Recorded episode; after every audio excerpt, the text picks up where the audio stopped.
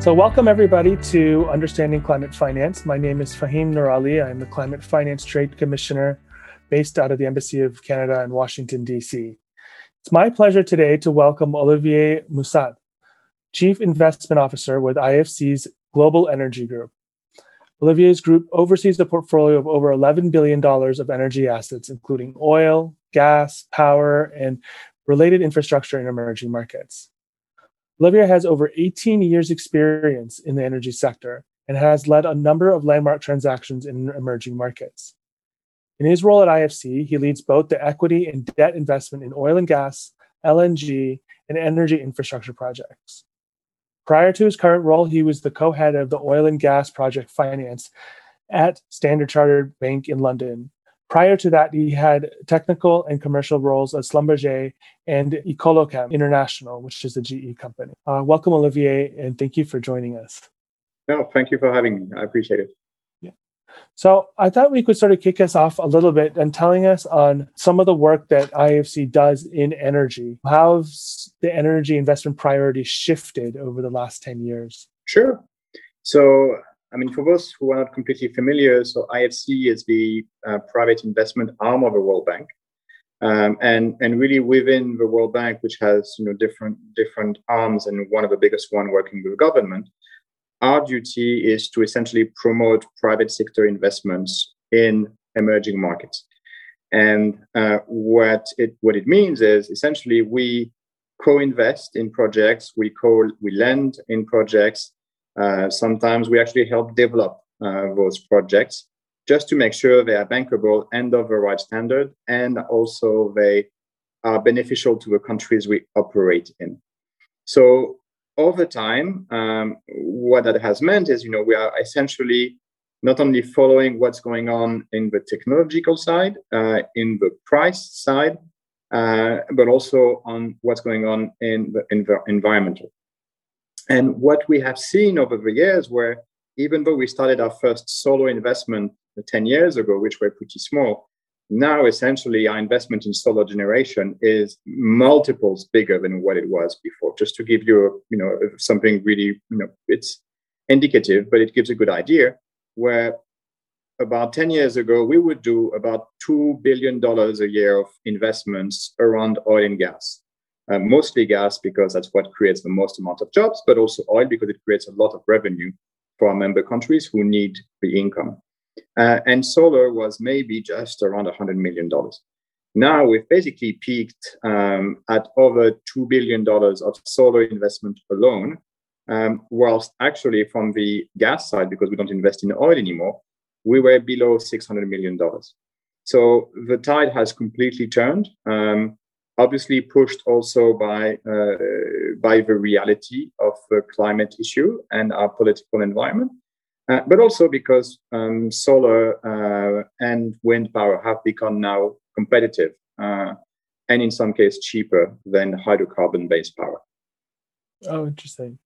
Uh, and you, you brought up an interesting point on um, transitioning from oil and no longer investing in oil. Could, could you comment on that?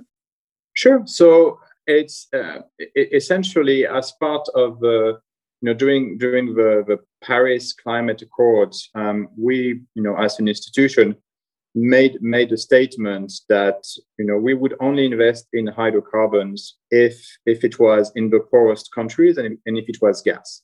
Mm-hmm. Uh, so up until now, what had happened is, if I give you example, for example, some of our uh, investments in Argentina or in Egypt a few decades ago, our, our role in oil was seen to be quite important. Um, you know, C O two, uh, G H G was not a big issue or not recognized at the time uh, as being a big issue. But what we had was real issues around access to finance and transparency, which meant that financing a project in the U S, in Saudi, uh, in the Middle East, wasn't that difficult, but then you would have these countries like Egypt, like Nigeria, like the Congo, like Argentina, who would have domestic resources that they wanted to be able to develop, but nobody trusted that it, sh- it was going to be investable because of the transparency issues, mm-hmm. because of the environmental issues, because of the way they were dealing with communities. So the Chad Pipeline in Cameroon being one of those examples, where our mission there, we saw that our role was, number one, to bring private investment, but also make sure it was done in the correct way.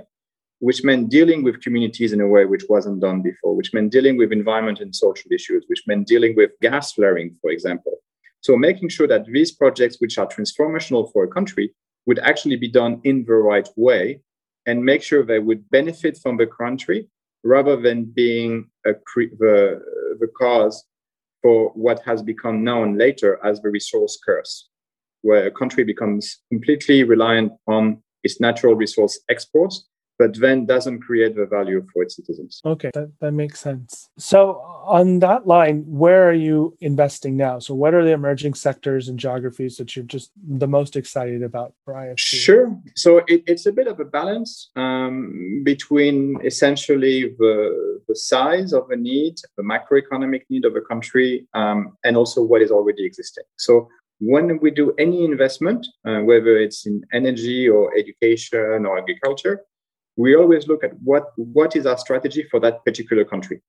Mm-hmm. Um, and and first, we have that lens because we see where this particular place has a real need for education, but maybe not that much on the energy side because the investment is okay. The regulatory under- environment is understood. So let's not broke some, let's not, let's not try to fix something which is not broken. And let's really focus on what's important. And once we have done that, and let's say we have decided that, for example, a few years ago, Kenya was one which really needed to have an overhaul on its energy sector. Um, what we saw is that there was a lot of solar resources which could be used. But then how do you make sure then that that solar resource is competitive? Because in the end, it's, you know, you can put a solar panel anywhere, um, but if it's not going to be the cheapest cost of solar, it is not going to be sustainable for the people. And, mm-hmm. and how do you displace coal by something green, but that people cannot afford? And that that is, you know, the other lens that we look at it, that we that we look at projects. So, uh, and then you have different regions. So, for example, Asia. What is the big challenge in Asia is how, you know, even though they've done massive investments in in solar, and I mean, arguably, China is the largest investor in solar uh, electricity today. It is also the largest investor in coal. So how, what kind of investments can we do in China or in India to ensure that they invest less on coal? If I look at, for example, Latin America, which is a very mature power market, okay, what can we do uh, or what is needed? So if I look at Chile, for example, uh, well, the discussion is how do we move Chile, which has a lot of renewable resources, hydro and solar? Well, actually, let's look at the mining sector, which uses a lot of diesel. Now with hydrogen and green hydrogen, how do we use these existing solar panels to create hydrogen, which will be used to power trucks in the mining sector? Mm. Uh, and, and then you have places, let's say like Vietnam, who have massive wind resources, and offshore wind is getting to be mature in Europe and North Africa and North America, but it's not well known or well developed yet in Asia. So how do we find the right sponsors, bring them to uh, to Vietnam, um, put together a tender which works and is investable? And the last but not least, and not by far, which is essentially sub-Saharan Africa, or Africa in general, but particularly sub-Saharan Africa, where two-thirds of the population still don't have access to reliable electricity, mm-hmm. and, and are sometimes in places where the grid cannot work. And you have, let's say, thirty percent. The grid loses about thirty percent of power uh, a year.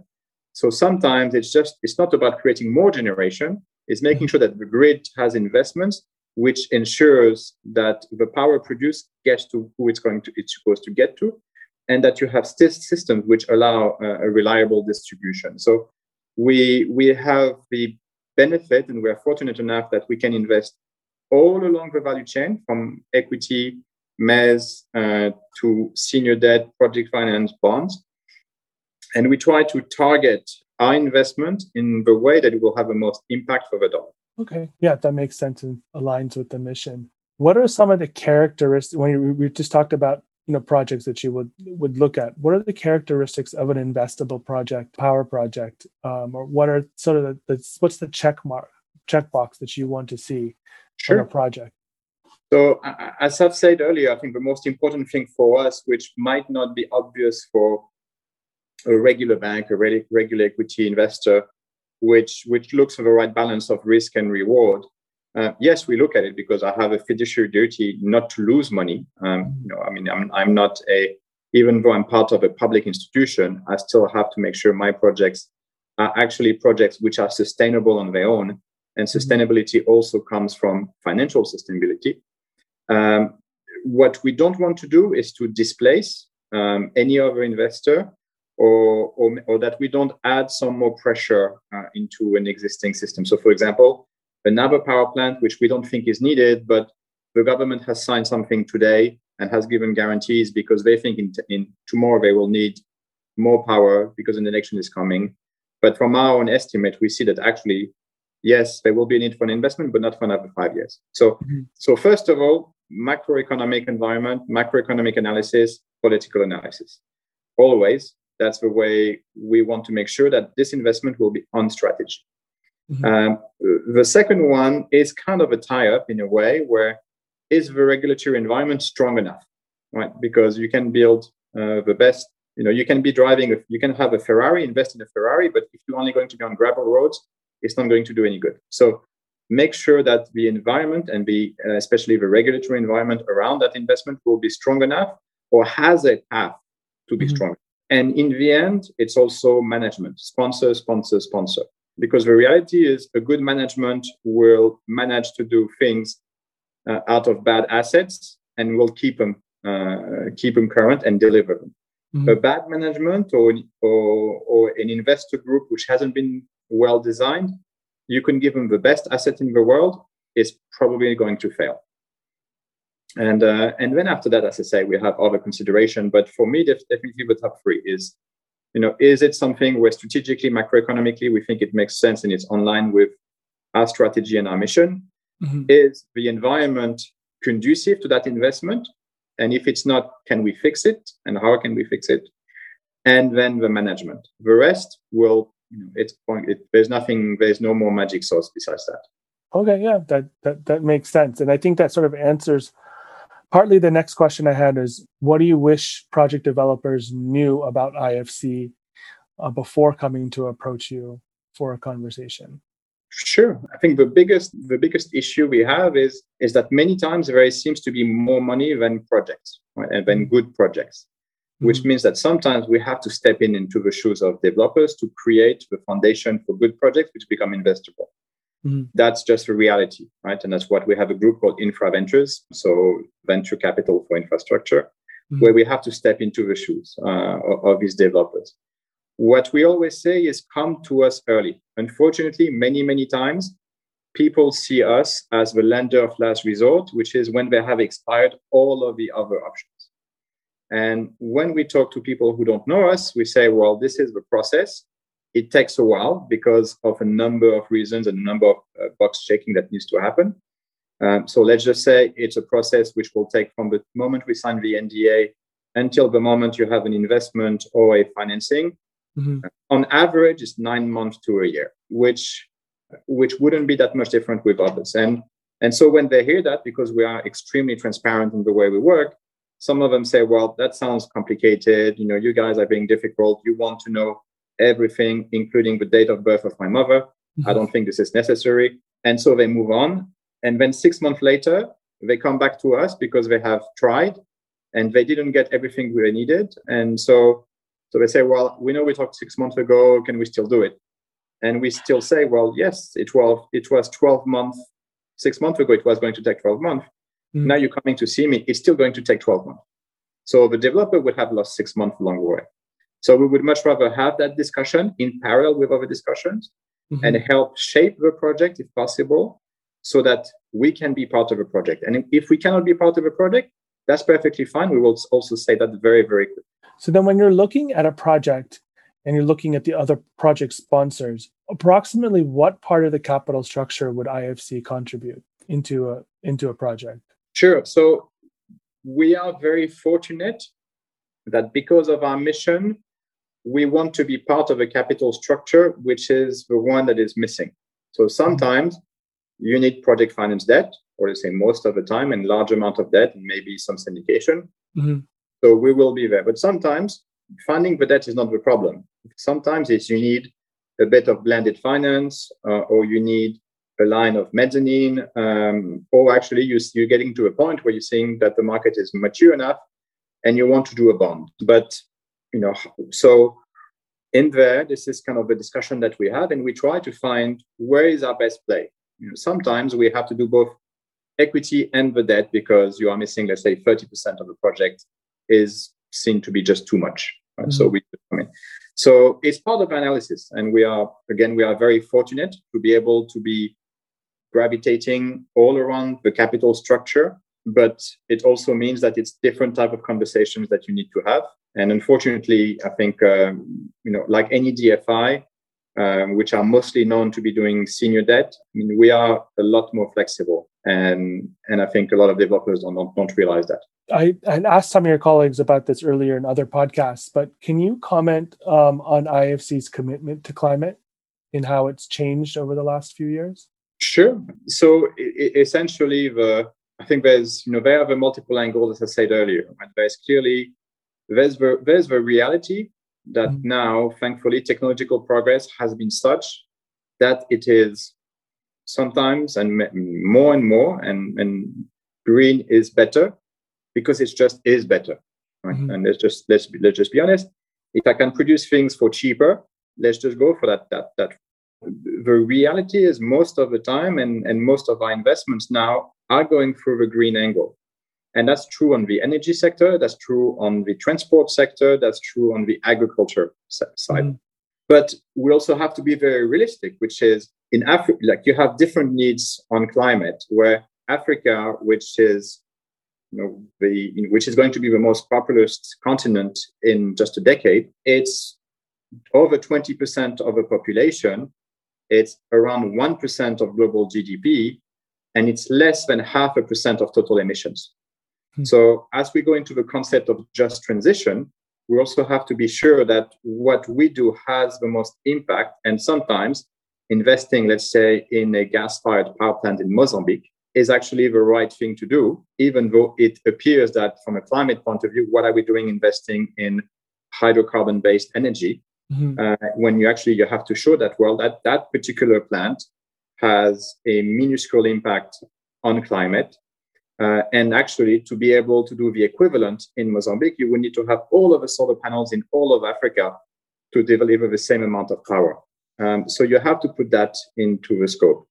Um, but it is absolutely true that if we want to do any investment, when we go see our shareholder, we have to explain very, very clearly what is the climate story behind, and that we are not doing investments which might make a lot of money but are negative on the climate side. Mm-hmm. That's not the game we are in. Like there is no there is no trade-off. We have to say, yes, we are doing this investment, and yes, there is a path to go green, but the reality is this is why this project now is needed more, uh, or is the best possible project for the next ten or twenty years, mm-hmm. rather than doing a, let's say, solar plus battery project that is now active in, you know, in, in Hawaii, which is becoming completely consistent. But the reality is the people that the geographies and the people we work in, they need the access to energy today, not in twenty years when everything will be perfect. So it's always a balance. So the commitment to climate is one hundred percent there. We are multiple initiatives all around uh, the I F C, but you know you have to balance it out with the reality of the markets as well. I think that's all of my questions I have for you today. Well, thank you so much for your time. Are there any parting thoughts that you have for our audience? Sure. So I think the, the important thing for us, and especially around the energy sector, which is still the, one of the sectors which represent the most amount of uh, em- emissions, is today with a, with a target to reach the two degrees Celsius, um, we are not going to meet these targets if we continue to do business as usual. So we have to be more creative, we have to be more aggressive, but we also have to be realistic on what is the need on specific regions. So as I said earlier, you know, when it comes to Asia, what can we do to make sure that we displace coal at the largest quantity uh, with the highest impact? Uh, when it comes to investing in technology, well, we've talked about batteries. Um, now hydrogen looks really interesting, but it's going to take a bit of time. Now, if we have to put that into the context of countries or continent which have a minuscule impact on climate, but have a need for power today, it's a very, very tough balance. So I think it's important for everybody to recognize and to realize that whatever we look at and all of these energy investments, yes, do we always look at the climate lens? Absolutely. But we also have to make sure that we hit our developmental impact uh, and make sure that the population have access to energy, which means access to uh, jobs, which means access to education and to health. Good. No, that's that's that's really uh, important to sort of outline the the impact mission and how that connects back. So I appreciate that. Uh, so thank you again so much for joining us. And uh, thank you to our audience for listening. If you have any comments, please share them. Um, please rate us um, on your podcast platform as well. Um, always welcoming feedback on the podcast. And we have a number of really great guests coming up on the podcast, so do stay tuned. Thank you, everybody. Thank you, Fahim.